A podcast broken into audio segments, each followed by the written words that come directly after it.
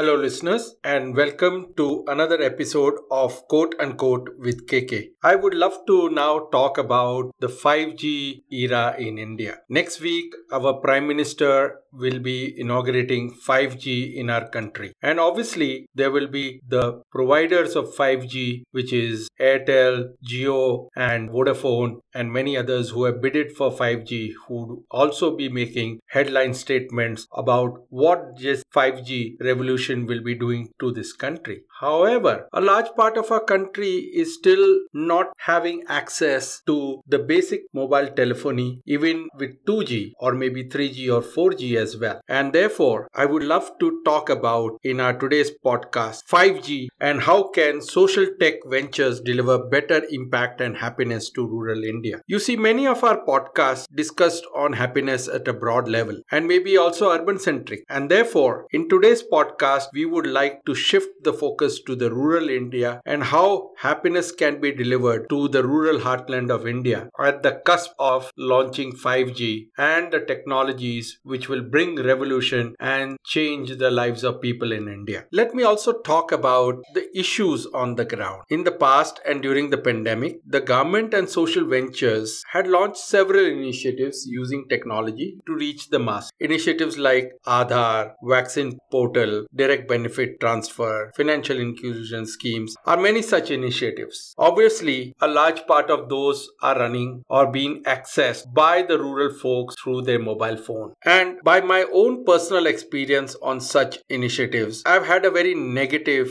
experience and I keep wondering if there is some sort of Ponzi activity be running behind it or working behind. Let me give you an example of what I'm saying. When I went to register my own Aadhaar using my own mobile number, I was given to understand that there are several Aadhaar cards already registered on my own personal mobile number from very remote parts of India. I did not even know that this was going on and my mobile number was already in the Aadhaar database with no prior intimation to me. I had to call the UIDAI chairman Nandan Nilekani, the then CTO and CEO of UIDAI Technology Center, Dr. Pramod Verma, to sort out the fraud or dubious ways where people in different parts of India, including rural India, were impersonating using my mobile number. Long story short, I was finally able to get my Aadhaar number on my mobile number, and the other Aadhaar numbers were subsequently deregistered from my mobile. Once again, my mobile number was used by several people to register for their vaccine. Although I was eligible for vaccine under the healthcare worker, I had to go into queue and get the vaccine months later when the government opened up the private healthcare providers to vaccinate people. Such has been my unhappiness.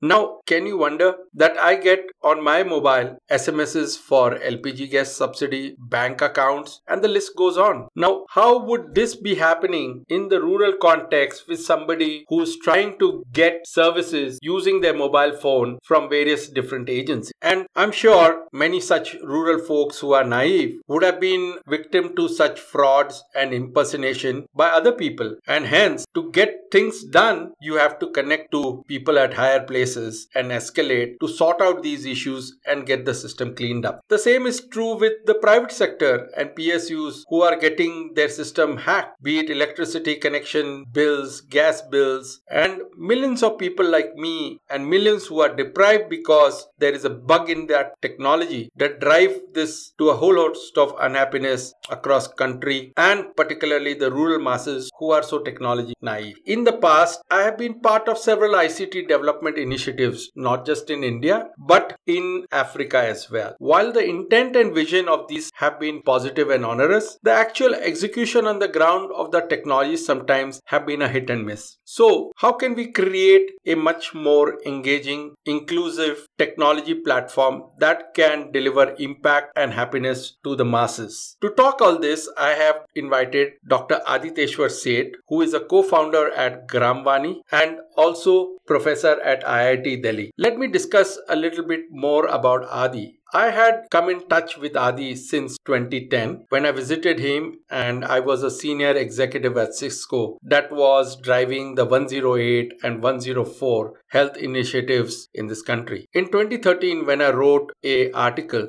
creating a socially and inclusive social media in healthcare in India, I had profiled Gram Vaani in my article. The article was so powerful that in 2017, when I was visiting New York and the Facebook office at uh, Broadway in New York, I happened to meet the chief marketing officer who was working out of that office. It was a half an hour unscheduled discussion with her, and the critical issue that we discussed was how could Facebook be more inclusive? They did not even have an idea about the reach and access of a social media platform to the rural masses. And I thank Adi for providing me the real issues and inspiration for the thought leadership and even the folks of Facebook who really appreciated my point of view in that article. More about Adi, he has written books and his recent book we are going to talk about in our podcast as well which is on technology. Adi has done his phd under professor s. Keshav and professor r. Cohen from the university of waterloo. He has been associated in the technology side of things ever since. And in 2019 he and his students released a website to monitor the biases in policy making, the Giant Economy Monitor, bringing together much of his learnings that he has gained over the last decade and a half. He has written a book, Technology and Disempowerment, a call to technologists, which he recently published. It's a seminal work in countries like India and a call to action for various social entrepreneurs and technologists who struggle to build the right tech for the common base for the rural mass. And I would love to talk about. So, welcome to our podcast, quote unquote, with KK Adi. It's pleasure you here. Let Thank me you. first start with the inspiration on the discussion on Gram Vaani, which really impressed. And can you tell me about Gram Vaani? How does it work? What was your motivation and inspiration to start it? And can you talk about your journey and lessons learned to Gram Vaani? Yeah, thanks, KK. Thanks so much for having me. And yeah, so diving straight in. So, actually, the inspiration for Gram Vaani really came seeing how social media was really revolutionizing and democratizing communication. It was giving the power of in the hands of the people to talk about their issue, hold governments accountable, stakeholders accountable. And this is sort of I'm talking 2009 before the time media got its bad name. But yeah, and the problem however was that was only access the literate population, the internet connected population, and that how similar for uh, rural areas where lit- there are literacy challenges and internet and, and so many other issues. So so this was really the inspiration and uh, one of the key things that we uh, zeroed down on was voice as a medium of communication because this becomes like a lowest common denominator that's accessible to anybody. And then since then, we've been building, uh, we've worked on several different platforms. When we started Gram Vaani, we worked on community radio, which is basically a very participatory medium that local communities to create their own content order to share it locally. And everything being local, it means that information is very contextual, you can understand it easily, and people also understand the local power dynamics. So they are the best judge of what to say, what not to say, how strategize around making sure the panchayats are more equitable, the local governments are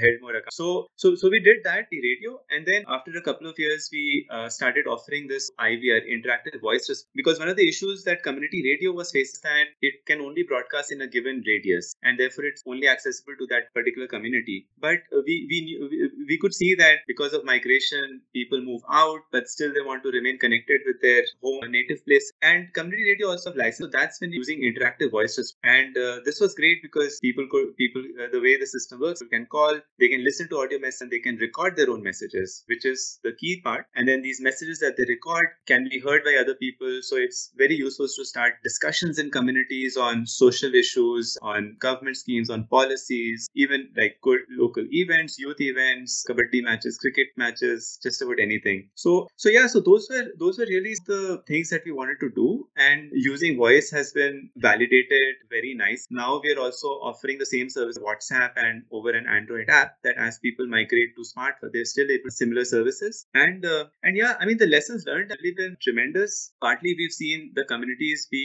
very, very imaginative in the use cases that they evolve out of using these systems. So right, using them for question answering in agriculture where somebody asks a question, other people in the community help answer these questions. Similarly, question health, accountability issues on government schemes and and grievance redressal. These have been some relevant use cases. But one of the biggest lessons, which I think is what I've sort of reflected upon deeply in my book, is really the limit you can expect from technology alone. Because very honestly, when we started Gram Vaani, we were just a team of five techies. I myself, I, I teach here in the computer department at IIT Delhi, and we had a very, very naive notion that we know how to build technology, we'll build it and it'll change the world. But actually, when we started working on the ground, that's when we realized that building the tech was the easiest part. The harder part actually getting people to understand how to use it, think about why it is useful, and then give feedback about problems that were arising as they were using it, and not just like technical problems, but actual social problems, and how we should evolve policies around this. So all the stuff that we, we see social media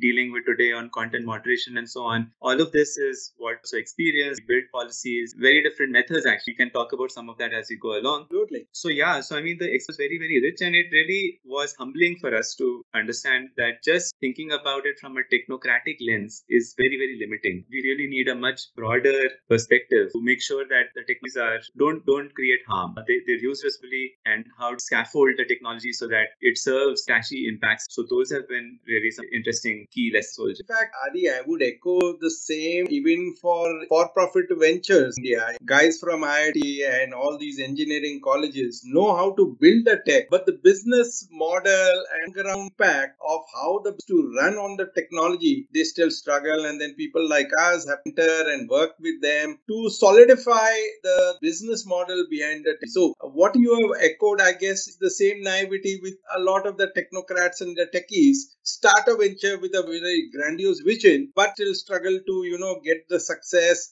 and the impact on the ground. Correct, correct. Exactly, completely.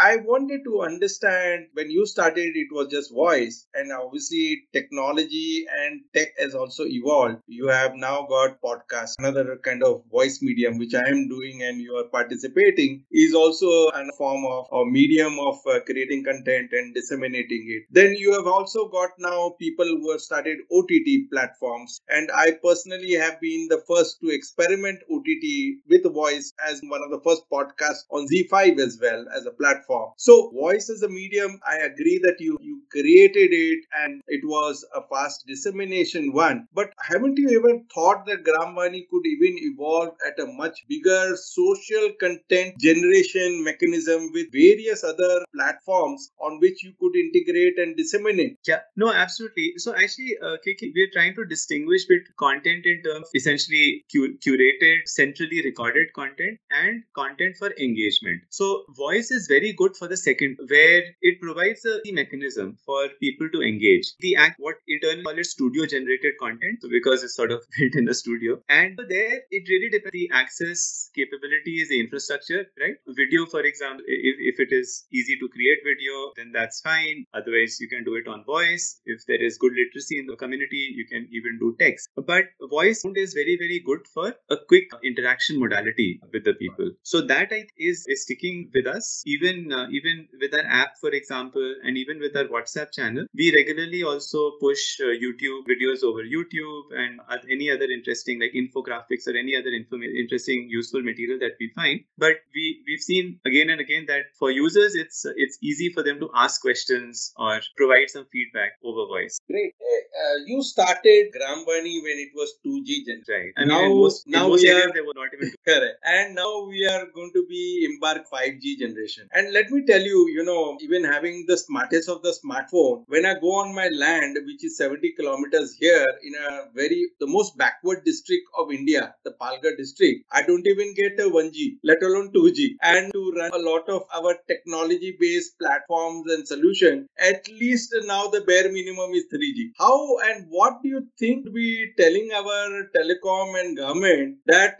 to have Grameen like models like Gram Vaani, many other social ventures and impact models, leveraging technology, that the connectivity needs to be there. That's the bare minimum that can lead creating all these other technology driven impact models. Where what has been your experience of the connectivity in the rural areas? Is it still 1G, 3G, 4G, or we are still, I don't know where we are? No, I mean, connectivity has improved a lot. In fact, I mean, in at least in all the block headquarters, uh, typically that we go, there is good 4G connectivity. So, but still deeper into the rural areas, that's where so 3G is not active anymore, and 2G many handsets now don't sort of support it. So so now that becomes a problem that earlier there was a basic channel that was available, but even that is broken. 2G is sort of the only option. But that said, I mean connectivity has definitely improved a lot. Even smartphone ownership, although there's a big skew in at, at the household level, most many households do have smart, but the access to the device with the male members, either or maybe with the young son, sort of, there's a big digital gender divide. So in general, I think the more connectivity there is, definitely it'll it'll be better, and there is a long way to go. But we have definitely come a long way as compared to what it was. So you think the government and see now even Google and Facebook have invested in our telecom providers like Reliance and Airtel. Is that not going to be invested in creating the rural infrastructure for connectivity, or it is just going to be still you know enhancing the 4G, 5G, 6G, and there is going to be a big divide between urban and connectivity and technology. Yeah, I mean, so that's aspects I do talk about in my book also. That Correct. typically technology, when it's done by the market system, it tends to amplify inequality. The market will always try to optimize for markets where there is greater disposable income, where they can right sell products and they know that if they advertise, right, you buy. So, so same is the case with connectivity also, and it's always been there that a lot of the investment therefore gets skewed towards urban areas, more developed areas, and rural areas are.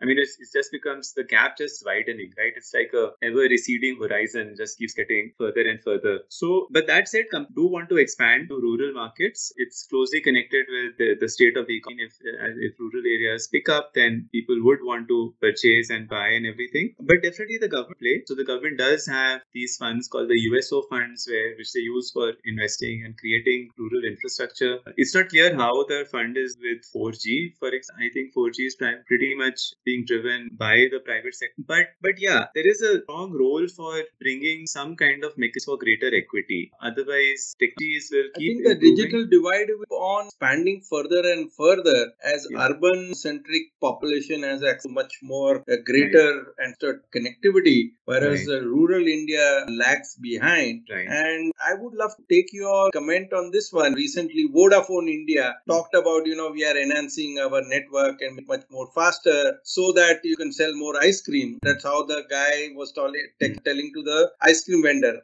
Now, the corollary there, a lot what you talked about the trade, commerce, and social commerce. Now, the more buzzword for the as deeper into the heartland of India. How much is the penetration and how much is this really a real opportunity? Because people over here in the boardrooms talk about big numbers, big numbers, big access, and everything. But you have been on the ground. Can you elaborate where is the penetration if we even have the basic infrastructure of connectivity? Yeah, yeah, no, exactly. So, I mean, many things are relevant, right? So, one, of the connectivity. The the other is the, just the state of the economy, right? That what sort of a social commerce will be enabled in remote pockets, right? Where currently, if even the basic needs of people are not being met. So, I think India has always had very large diversity, and the narratives, therefore, are applicable, right? It's not that these narratives are not valid, but but they are valid in a much smaller pocket. Maybe they're projected as rural is changing, right? But that's it is. It is valid maybe in like more closer places closer to block centers, district centers, but it's still nowhere close in terms of much further areas. Over there, we still see basic issues of the road infrastructures being broken, electricity availability. With climate change, we are seeing a lot of problems with access to irrigation facilities. Rains are erratic, and even now, so we do a lot of work in areas in Har and Jharkhand, and the rains were delayed, and it caused. Uh, in the news, we we hear in terms of kharif cropping for paddy coming down a couple of percentage points, but those couple of percentage points actually mean a lot when it comes to the farmers who are producing because they are all actually since if they lose out being able to transplant their saplings in time, it, the investment is also wasted. Plus, they don't even have the, the food coming in at the right time. So yeah, so I mean, long story short, there are India will always have these many many different narratives. We, will talk in terms of India and Bharat, but actually even over there, there's a very wide spectrum. Yeah. So can I put a number, say on one out to ten, we may be what three out of ten as far as connectivity is concerned, the deepest deepest rural India? Yeah, I, I mean, I would eh, maybe overall, I would say maybe something like five or six out of ten. There is still at least I think the Indian population that is lacking access either to connectivity or just in terms of the socio-cultural dynamics, where like I was mentioning there is a very gender uh, digital gap which which needs to be bridged. So there are and and this is not like I was saying, right? The connectivity, right? Social cultural. There's, there's also a big element of digital literacy also over here. Correct. And the reason why that is important is not just so that people can use technology, but also be aware of where the technology is wrong, what should they be concerned about. So you, you for example, spoke about this fraud that often happens with Aadhaar, right? Same Correct. mobile number, Correct. multiple hours, and Correct. right these here day in day out of with people getting swindled their very hard-earned income by phishing scam, right? Somebody calls you, says, right, you've won a lottery, right? Give, give us your OTP and this and that. Even more than that, right? The sadder part is uh, even like cash transfers, which are done by the government through direct benefit run, right? Now, in some sense, it's great that the money is directly going into people's bank accounts, so there's no middlemen and so on. But in the reality is, banks are actually very far away, Correct. so people can't travel to the banks, and therefore the mechanism mechanism that's being evolved, something called customer service points, which are either physical kiosks run by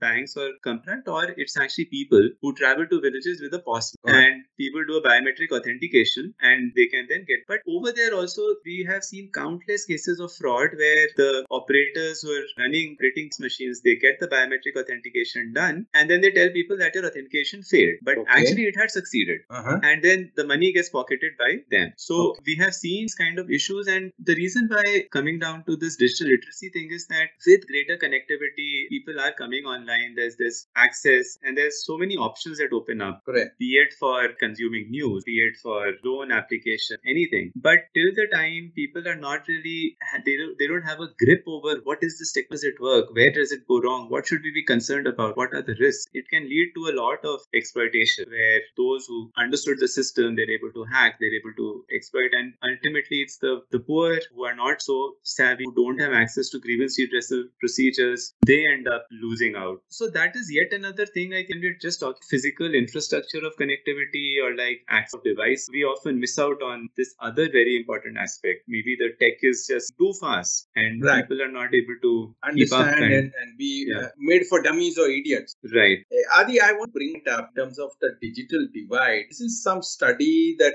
we had done as a fund and an investor on which are the best states to invest in 21 using our algos and a whole host of data. And one of the key parameters that we used was penetration of digital health across which there were different other parameters, sub parameters. And what we found in that parameter of digital health because COVID time and lockdown was with telemedicine, delivery of healthcare across digital health vaccines that were going to come up. We find a very big variation even across state on penetration of digital or connectivity. And as you rightly said, Bihar and those states are very, very lagging behind. And some of the states like the erstwhile AP and uh, the southern states have a much better connect. Why is that? And what is the reason why the some of the states, in spite of 70 plus years, have so lagged behind, whereas southern states have actually invested or, or have created a, an enabling connectivity and environment for delivery of all these sort of social service on technology and, and mobile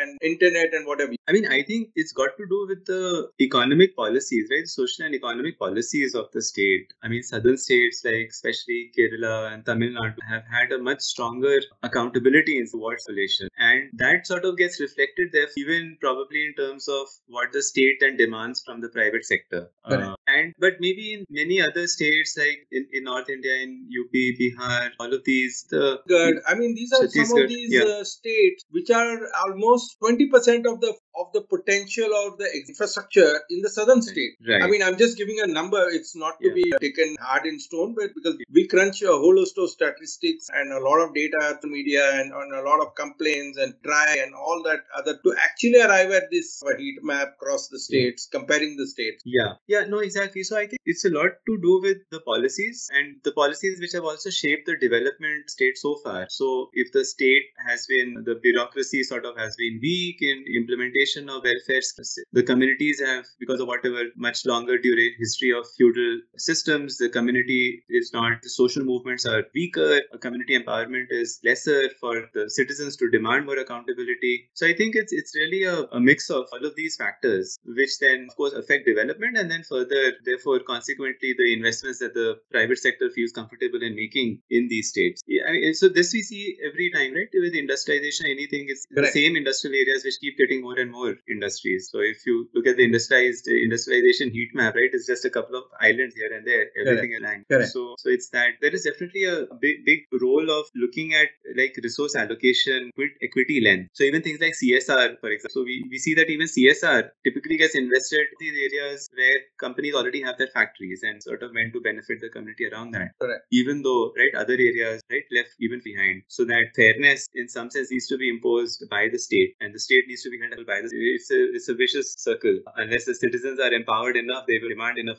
Adi, if I were to summarize for many more Gram Vaani like and Grameen like initiatives and social ventures to come up and be successful in India, we have a wide variation of, first of all, the connectivity. Second, in terms of how deep and how widespread the population is in the nook and cranny of each of the states. The third thing is that to enable all how accessible and how open the community and I guess these are a few things that I'm learning from the conversation that I have had. And last, how amenable and how quick the social venture entrepreneur is to pivot and learn on the ground and make the thing much more viable and impact. Is that correct? I think the reality is very complex. Like you said, there are so many of these factors. You you need a model and which can potentially work in ma- many many diverse conditions. And the problems to solve are also multifaceted. From I mean, it's not just about creating something which is financially sustainable. To even to get there, you need to drive community adoption, and for community adoption, need you need to invest also in basic awareness, and so that people can consider different options where they can try out. So so yeah, so I mean, the reality is complex, and that's really crux. One of the problems that when happens, talk of technology-driven ventures, is that the promise that tech is really sold with, right, is that it will help scale whatever you do. It techno- if you bring in technology, it will help scale that, and that I think is is a hard sell because the world is very very complex. And thinking that this kind of one of the people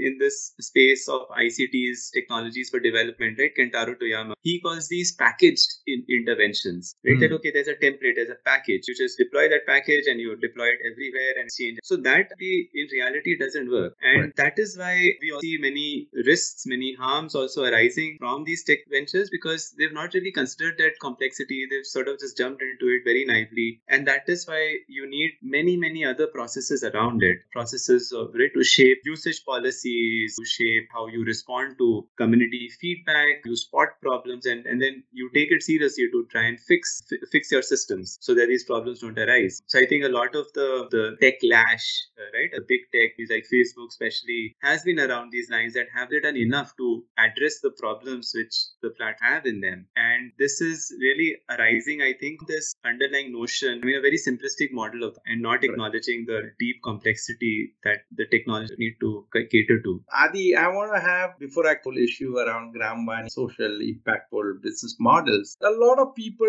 social venture ecosystem talk about impact, impact, ESG, environmental governance, and talk about a lot of this. But as a social venture entrepreneur and having done Gram Vaani, I'm sure you would have a better idea of what impact parameters are on which a tech venture like yours be measured. People here talk about diff- and I think is pedantic and theoretical rather than practical in terms of what impact it is all about. I would love to hear in terms of how you have gone about defining that social impact and the biggest impact is happiness and that's the bottom of our season is health and happiness. Right. So I would love to get from your mouth what went about and how you have defined those impact parameters. Yeah, actually, that's a. It's. It, I would say it's work in progress. It. I think it will always be work in progress. But right. So the longer answer, I think, really is that see, technically there are many ways, of course, measuring impact. When we talk about for development, where it's specifically meant to create some development changes, over there there are a plethora of indicators, SDGs, and then all the sub indicators under these SDGs, and there are well-established randomized control trials, and say experimental methods, and many many such methods, right, that can help measure. And I think even like the social stock exchange are trying to bring in some of that element. So now there are pros and cons eh, on many fronts. So I think one, it's good to measure because that will help direct the investments which are actually making a change. So I think it's good from that. The the challenge, of course, is that the additional investment effort required to do these measurements that may not always be feasible, especially when it comes to startups, small small enterprises, and that can create an uneven playing where established enterprises, right? Maybe they already have done these RCTs, maybe have these, right? They will naturally get an upper hand over organizations not done it. The other issue also is that metrics like the SD, they are a good set of metrics, but they are not complete in itself because there are, I mean, there are so many things. So, so when we talk to people in our own community, and we then try and do right, so there are these qualitative methods like uh, the most significant change method. So what that uh, the way it works is you get people in discussion, and then you go around the circle asking everybody how has this really changed your life, and it's all recall based stuff, and then the community discusses, and finally they come to a consensus. And I mean, here there are very very different things that we we hear. So when we talk to volunteers, that how has this changed you? So it's fine, yeah. Some of our volunteers say that it really made us very happy that we were able to see that we were able to give to our community. We used Mobile Vaani, we raised grievances, and then grievances got addressed. Transparency that we brought about, and and it is great. But new things come up, right? That volunteers say that it just made us more confident in public speaking. Some of our women volunteers say that you give us a very very small stipend, which is right really really small. But some of them have actually been able to save just this stipend, and they were able to use this for education of their daughter. And now, how do you start defining now these kind of impact parameters? Say that in my model, I will have so many percentage of my volunteers will be able to send their daughter school. I mean, that indicator for it will be very difficult to measure. But and second, won't even be able to anticipate that such a thing is something you would have. Same when it comes to the communities that now many users, for example, tell us that what we gained is problems that different communities in our village face. We know those people, we know these families, they live in the same hamlet or neighboring hamlet, but we didn't actually know what problems they're actually facing. But now through this platform, we've gotten that awareness, and now we were conscious when we sit in Gram Sabha meetings and try and discuss how NREGA funds should be used for example. So, so I mean, the thing is that the way technology or anything impacts people, it is a moving target in the sense that really many, many aspects will emerge over time which you may not have. So that makes it challenging, definitely, when it comes to investors or even you know things like social stock exchange and everything. That how, how much of agility will they permit, or are they sort of imposing a rigidity, and that then ultimately means that innovation, new thing for new things to emerge, and sort of established players, established methods, that kind of a narrative keeps getting perpetuated, and which is also in the development space that has been the narrative for the last 50 years since Correct. when development itself as a concept started being challenged by people like Arturo Escobar that its development is a top down. So this is actually fact because right. being imposed top down literally means that right somebody has come and said okay these are the indicators show me an impact on those. But why are those the most important indicator? Are you open to listening from people that what indicators do they want? So that's where I agree with this uh, issue that we have also discussed with the whole issue of impact and uh, how do you measure and where is the audit mechanism and so on and so forth while we were delivering stock exchange uh, regulation. One of the things, and you rightly echoed, you know, when you go bottom up inductive approach rather than a top down deductive, approach. the data is a challenge and it's it's a challenge on both sides, even top down or bottom up because somewhere you are out on the aggregation and data loss. Yeah. and be able to make this whole framework much more powerful much more validated you need data. And mm-hmm. the whole crunch on the data. And where the whole is that data itself is not shared or it's not transparently shared because some vested interests don't want to get it shared don't want it to come up so that people can understand the issue can come and work on problems and solutions around that. I want wanted your take because social stock exchange as a platform will only succeed when there are more players on it, when there are more donors on it, and there is transparency around how you define that impact. So I would love to get your take on this, then we'd love to move on to another topic. Actually, that point is very valid, Kapil. And I'll examine an alternate model agriculture where people, for example, are talking about a stronger connect with the consumer and the farmer. So this the is farm to fork model and what we are talking. Right. But actually, I mean, more than farm to fork. So farm to fork can be done in many ways. That you have right. the farmers are making something, you have an intermediary who picks it up, you have a consumer gets delivered. But that's not creating a consumer farmer connect. So right. imagine, right, if there was something where the consumer, the exact farm from which their food is coming, they also know the farmer. There are some, let's say, you know, I mean, social media is everywhere these days, right? So maybe right. there are these social media systems for the consumers to remain connected with the farmers. And I mean, how about that kind of a system? Because this will encourage transparency. The farmers would want the consumer what challenges they're facing, and then they become joint risk takers. Because why should the farmer be the risk taker in this whole setup, risk Correct. from weather and, and then figure out crop insurance and all sorts of mechanisms? Why can't the consumers also participate in that risk? Because actually, the way the, the I mean, the agri policies also typically evolve is for more for consumer protection rather than for farmer protection. Right. So, Food so security. Have, yeah, right, exactly. So, but if such kind of maybe these are I don't know what term is possibly used, but uh, cooperative, uh, but which are joint cooperatives, right? Not just like farmer cooperatives, which is typically one model, that, but joint cooperatives with farmers and consumers, and where the consumers are investing directly, or I mean, investing in the sense, be it as a grant, be it as a, be it as equity, whatever, right? But that's one, you know, direct connect with the community that is being impacted. So I believe that such models can potentially be considered now that the technology and right for making all of these are getting better and better. And there are a couple of initiatives which try to do something like this. Like in India, there's there's this initiative called Rang hmm. which mm. yeah, so they enable retail people uh, to to sort of give loans and grants to micro enterprises, and they establish this personal connect. So I think in that sense, in that case, the data could take any form. It could be qualitative data, it could be photographs, right? It need not always be like very metricated. But I think this can be an alternate model rather than have institutions and through that.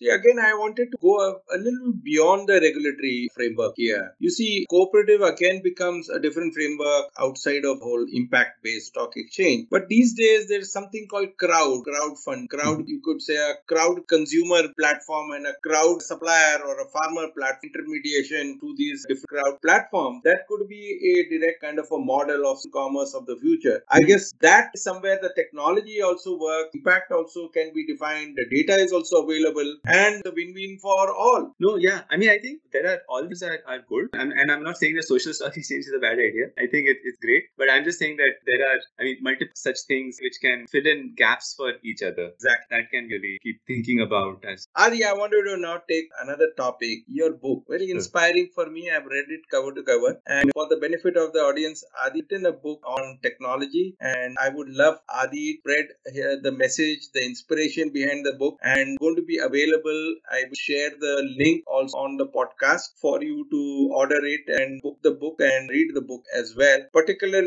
for people who want to be social venture entrepreneurs as well as people who participate in the technology and technology development in the sector, as well as people who want to take up a career in development as well. So, Adi, I'd love to hear from your mouth. It's a great thesis. I've never found this so far, and I'm really excited to read and uh, talk about it on this podcast. No, thanks so much, Kapil, for speaking so kindly about this. So, so yeah, so the book is called Technology and Disempowerment with dis in brackets. And so that's sort of the main theme that technology, of course, empowers, but it can empower. So that's one of the things I've tried to disentangle that how should technology be built and managed so that it more empowers rather than problems that it creates. And the subtitle for the book is A Call to Technologists, which I wanted to aim the book basically towards technologists, basically people like me who think that and want to build technology and with the right intention that it benefits and therefore what all should we really keep in mind. So I talk uh, several things. So in terms of how technology there, I go into some some depth in terms of so one is some problems in the technology design itself, where the, the design itself might be biased towards some agenda and what these issues, uh, how to be careful about not to have such issues surface. Then I say that so so you might be familiar with this whole ethics by design. These days right. we hear a lot about privacy, for example. Privacy by design is built into the technology. So one of the other themes I explore is that just embedding things into the design itself is not sufficient because exactly the things we were talking about that the world is very complex and uh, you will not be able to anticipate all of this complexity to be able to design it such that it's able to you know work in many many diverse surprises will spring up. The word is immense complex, and not all of it can be built, be it for AI, be it for other assignments. So now, how do you manage it in a better way? And this is where need to build process that you're getting regular feedback, the users from other stakeholders, even indirectly, other people that might be influenced by the technology, so that list and you're trying to fix. So the ethics, for example, might be informing the design of the technology. The same ethics will need to be demonstrated and created and sticks managed going forward. Then the other things I explore is the standpoint of technologists that okay, now all of this is, is is fine. It's it's known. I mean, I'm not the only one saying these things. Many other people in better,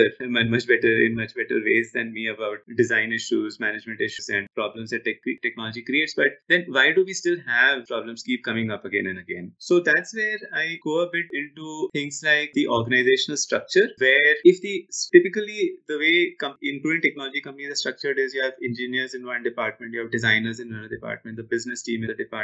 All of this creates silos and which impedes flow of information so that the engineers also often don't know what to build, what's the right thing to build because it might not be flowing. So so there are some of these things the organizational culture, about the organizational structure that often impedes what values are actually practiced. There are values which might be stated, but then there are values which actually are actually being enacted. And so some of the gaps uh, arise often from the organizational setup. The other part, which is biggest challenge, and there is no easy way around it. The other part, because of which often ethics is ignored, is the political economy the, in which the technology is being developed. And this is where sometimes some technologies might be favored by the state for certain things. So, for example, Shoshana Zuboff has written this fantastic book, Surveillance Capitalism, where she chalked the growth of Google and Facebook as happening at around the same time when 9 11 happened. And this was because even though the companies were looking into data, private private lives of people, and, and using that for business, but the regulations were not coming down heavily. The regulatory agents, I mean, now nowadays the regulatory agents more heavily, especially in Europe. But at that time, they were not because they were actually so able to use this information that's collecting. So there are these kind of political events which happen when the state might favor certain types of tech for its own reasons, and that leads to an erosion what values are followed. Often, otherwise, there is also the whole growth mindset where you right. So this goes into the impact metrics that we were talking about just now. That if you're just trying to maximize like number of users and to optimize your operations for that, then you will miss out on many things, right? Correct. Because I mean, it might be easier to acquire users who are already tech savvy, users who are young men, but then you're actually missing out on many other demographic groups. And so this again is not in because it requires you to deploy capital for cases where you know you will not get as much of a return. And this means that you have to forego. But are investors willing to forego? I think so. Things like ESG, I mean, they have a lot of power. They can. Investors, if they want, they can try and build some of these guardrails. But will they? Because, I mean, there is competition. If you, uh, right? So, can ethics really be a business model? I don't know. I mean, in the sense that if somebody is, wants to invest in a company which will say, I will have smaller number of users, but more impact, and another company which says, I don't care about right impacting costs, I just maximize users. Where will the investors put in their money, right? If everybody is putting their money into the second case, then naturally, I mean, it leads to unfair, but that is really where the constraints of operating in a very competitive system comes in. So, uh, so this is the other aspect I also explore, and with the idea basically that I sort of right. I mean, as an engineer, I was very naive about all of this. I had no clue. I've just read and through experiences, I've learned some of this. So this is something which I would like my students and other technologists sort of to also keep in mind that where are they in? What outcomes is their labor leading to? Because very often we don't think about it. We, we want to work hard. We're working hard. We think that things are having an impact because it's by billions of users. And Right. but is that sufficient? And so this is where the other part which I call right a call to technologists that I say that technologists actually have a lot of power today because I mean you, you look at any company anybody they all are employee retention of their biggest challenge and but if technologists sort of say that well want that we even in governments we want a government department more ethical to be fair to sort of not just chase metrics and numbers but to actually also look at impact metrics so if technologists do collectivize and they come together then I think they can change really the variables that the political economy otherwise forces to to chase and if that can then I think the world can really change I want to take up the point of Google and metas of the world. You see, the data that is coming out of system is now getting built behind garden. So Apple, Meta, Google, even Jio KaiOS running a large part of rural India, and then you have your other platforms like the Twitter and what have you. They are building garden. The data and the content actually is of the user, billions of users across India. But they now now are not going beyond their platform. What is the future trend here? Dangerous for such players to influence social and societal behavior through their own tech platforms, and that also means that they are creating monopolistic social structures around the leverage of technology. Will this not lead a very different fragmentation of society around tech users, billions of tech users? Yeah, it's a dangerous multiple, trend. I see. Yeah, but I think there are multiple layers to it also. I mean, the fundamental is what data is being collected and what is it used. So, I mean, that's overarching whether the data is wall card shared in some way. But the point is that if this data is being used for exploitation, users as consumers, right? So, sort of like the argument that Shoshana Zuboff makes in Surveillance Capital, the data is actually to shape consumer behavior. To sort of, right, if you can predict that if you show this ad, click on it, then, I mean, you're not just profiting the user clicking on the ad, but you're the greater use of the technology is in persuading the user to buy that particular product. Yeah, and uh, you know, you take part of the profit Right. of the social commerce that is Hmm. getting generated. So you are Right. getting richer, Right. but the consumer and the social society at large is not getting richer. Exactly. So I think that's like a more deeper rooted thing that what is this data used? And then after that, let's say, then do find some of the data users, right? I mean, like in health, for example, let's say pooling of some of this data through privacy preserving mechanisms, like differential privacy and so on. Potentially, let's say exploitation is not there, but this data can be very tracking epidemics Right. prediction. Uh, then definitely the wall garden kind of a setup is harmful because then the use of the data, which can benefit from combining all of this, can be Yeah, it's useful. for the community Yeah. good, right? Exactly. So that's where I don't know what the future holds, but I mean, what, what the companies are basically trying to do is the, the winner takes all kind of setup that we will become, we, we will basically have the entire community within our system and then we'll everything with it. So that's at least what the business is, is trying to aim for. And I think antitrust kind of regulations coming up in Europe, I think they are showing the right way forward, both prevent this kind of a uh, monopolization as well as the intent behind things like GDPR is is fine, right? They're really about you data ownership, residing and right various purpose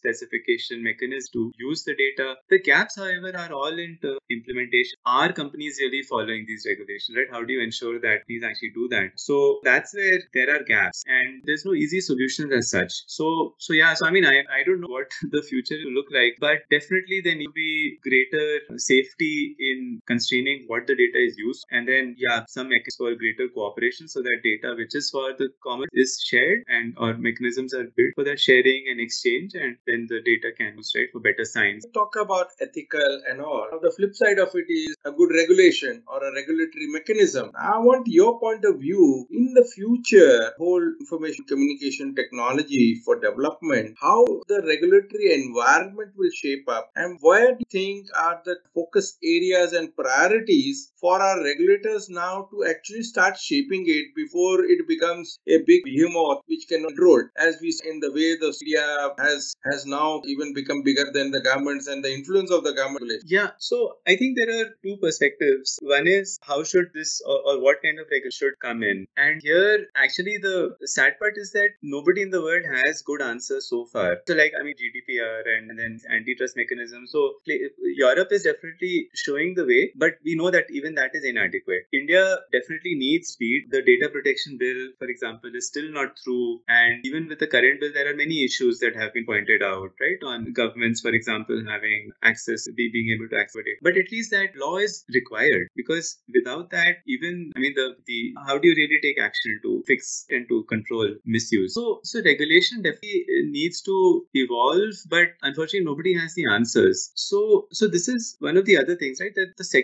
part is that how do you fix this? And Right. this is again where I say that technologists have a strong role to play. That because they are the ones ultimately building these systems. These are people like some of my closest friends, for example. Nobody is sort of none of them are like bad people in the sense that they, they want to control others, exploit others, or anything. But yet the stuff they're building are causing grief in some cases, and there is this very wide techlash. I mean, many of them have also. I mean, they talk about right the emotional that that issues that they go through because earlier when they would go to work, it was all with a very positive mindset. Now they're sort of afraid of talking to other people and saying that I work in I work in that company because the narrative is that well the evil is not doing the right thing, right? Like Meta and others, right? It's destroying the thing. So it's causing them a lot of anguish that right, how do we do it? So I think that's the other place where I at least think that there is scope for a lot of change because technologists are realizing that they are in a path they can hold their and we've such cases happening. With for example, Google now has a union. The Alphabet Alphabet Workers Union. Correct. And these unions are now their agenda is quite different from the blue collar kind of that we see otherwise. The, the trade unions, worker unions typically would talk about working conditions that we want more wages, uh, safer working conditions, all, all of that. Now, what the Alphabet Workers Union and similar initiative, right, similar collective action, they are actually saying that, well, we want to say in what our labor is being used for. We, we want to be able to say that, well, we are spending our energy in building this product. We want to be able to say what Google should be able for. And this was one of these cases where face recognition and some technologies ultimately was wanting to sell this to the US military, but then they did not. So there are some successes also. And so, right, so that's another mechanism I think can be the more people start thinking and exploring about these, I think that is another way in which it can be more proactive as compared to regulation, which typically ends up being reactive. Tech is evolving much faster than what the regulation themselves. can keep up. Yeah. Actually, I'll just point one, one other point also, which again, I don't have a clear answer to this, but right, so if you look at technology in the medical space, right. over there, there are such strong review procedures, right. right? I mean, you can't release a drug or like a medical device without right. it having gone it's through lives at risk. Sorry? It's a lives at risk. If it it's is not properly tested, people yeah. could die. Exactly. But I mean, we never think of information technology in that way. Mm-hmm. I mean, either one way is to say, well, maybe information technology is not that big a deal. Maybe health is, is a much bigger deal. That's one way to think about it. But actually, information technology is causing a lot of Disruption. Issues. Disruption. And social dis- Yeah, social dis- Even, I mean, even physically, we've had cases, even like deaths which have been attributed, uh, failures of uh, biometric or authentication, which have led to like starvation deaths, things. So, so I mean, that is also some, it's no easy answer because the way it sort of gets shot down is that if you start treating information technology in a similar way, then it will just kill innovation if it has two guidelines for each right. and every technology that you release. So, but yeah, I mean, I think these are questions we debated as technology gets more pervasive, sector specific guidelines evolve. I don't know, but but I think these are all important things that I think we all have to learn and actively debate. And Adi, I want to the regulatory discussion, our Indian context here. Our government has created certain uh, tech-based platform systems. You have your Aadhaar, you have your VAX, you have your financial system, public health. Now, obviously, the government's intent and vision was actually great, but somewhere down the line, as the systems grew, their regulation or allowance allowance also grew. As a result, say for instance, the Aadhaar card linked to several other systems like your banks, income tax, health benefits, vaccines, and uh, etc., had to be challenged Supreme Court. And some of these decisions taken by different regulators or government department had to be challenged in the court and reversed. Now, see, in the US and many other countries, other like initiatives have been there for ages and are working perfectly well. So, why this sort of an issue in regulating such public good uh, technologies and getting it challenged time and again in our code because our regulations are not great or we are not having a great model on the basis of which other has to operate? Yeah, I mean, I think with a lot with readiness of different mm-hmm. stakeholders, right? And these stakeholders, there are many, many stakeholders. There are, of course, the users, right? Beneficiaries, right? Can they,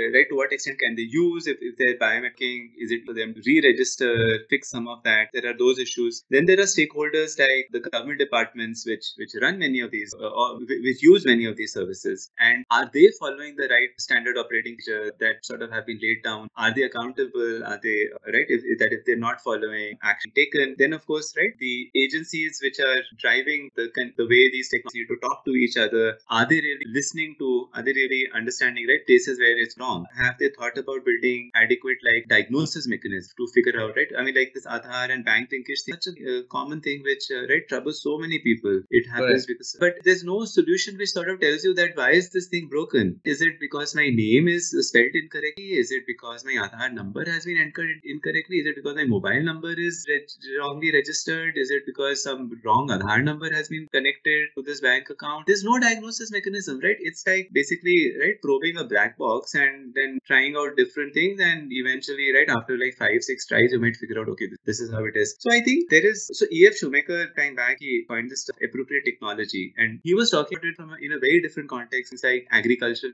implements and which are manufactured using local material and they can be repaired locally and everything. But actually, point all of that was that the technology is such that you can understand it. People can, if something they know, fix it. And that was, I think, core message. And there were, I mean, other things like local for the environment and all of that as well. But I think the core message for technology really was, and sort of what we were talking from a digital literacy standpoint, that if, if the tech technology is moving so fast that people are not really able to grasp it, then it becomes very difficult because if it's getting misused, they wouldn't. It will also be difficult for authorities to design the right policies to regulate its usage. So I think that's one of the issues, even with systems like Aadhaar, that yeah, I mean, all said and done, great. I mean, you digitize and you eliminate intermediaries and all of that. But actually, what it's led to is many of these, can say corner cases, but I don't use that term because then it gets dismissed as okay, it's a corner case, right? Focus on cases that it works and let's not worry about the corner case. But these corner cases can be quite significant in terms of numbers and the problems that they can cause. And and then it also requires that humility to accept that okay, these things are going wrong and now let us see how, how to fix it. But this is the other part where one thing I'm embarrassed about the high tech industry is that we always come as people who know all and even though actually we are very naive because we most of the time we've just been sitting in a lab working on a computer we have not even stepped out and actually met the users who are using our things and that's where i think just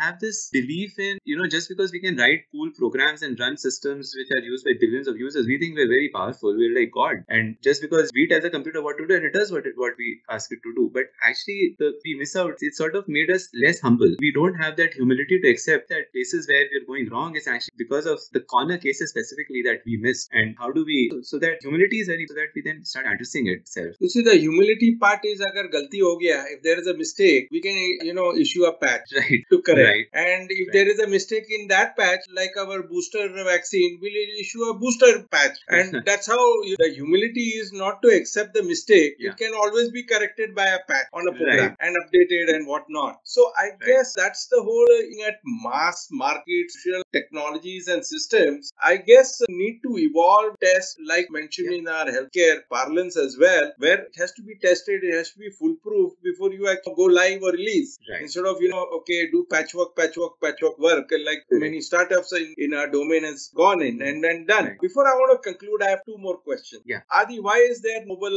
uh, laureate in the social development like the Grameen from bangladesh from india um yeah i mean i i don't know i Are mean we so foolish be. that don't understand a basic tech and we can't create a Grameen like yeah yeah so i think that's where it is it is i think it's a great question you're asking kapil because i mean the point is that when we actually go on the ground we see so many so many such fabulous and i mean right you know things like so i sort of lately become interested in the environment space and just recently right visited places where wastelands have been restored and it's like a lush really forest literally that's that's come up over there over the years and it required very good planning. I, i've met some people who run these farmer cooperatives and it's amazing what they have accomplished. But have basically they over the years they've been accumulating building a corpus and now they've been able to corpus to set, set up their own dal processing units and their own seed shop and i mean they're really challenging the market system um, mm. by by sort of right building up their own strength and and it's led to so much right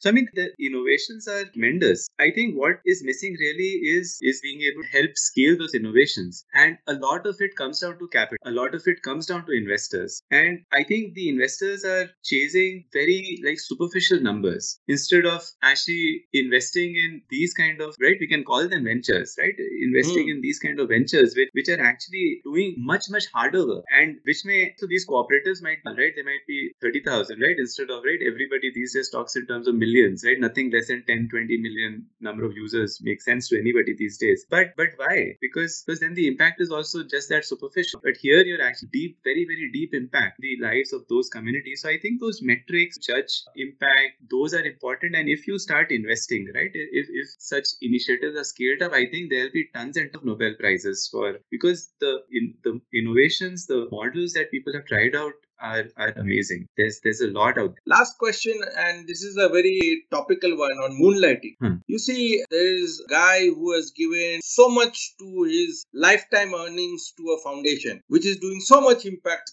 No, it's one of the largest foundations country. And his son says, you know what, people have to work for me. They can't moonlight. And then he earns that profit and the back foundation does on the ground. Such a circular uh, economy that he has created, his own company and his father's foundation. I want to know a techie in his free time work for a social venture and create some impact on the ground. What's his problem? Everything mm. has to be driven through his father's foundation. Mm. All the profits, all the work that expects them to work for and not contribute single time or money or or intellect of that techie social uh, problem or social sector. Isn't that very restrictive? Yeah, yeah. I mean, it, it is. I, I guess. I mean, I'm sorry. I happen to be an ex-employee of that company. yeah, yeah. No, I mean, I think it is. It is in in the employee's right also because I mean the contract that they sign with with their employers, right? That also is about limited number of hours, right? right. In in which they're supposed to contribute. So anything they do outside of that is sort of all first free time. So I don't think there is anything anything wrong in that. I think it's sort of I think these kind of cases should be should should be talked about because the employee employer contract should be questioned.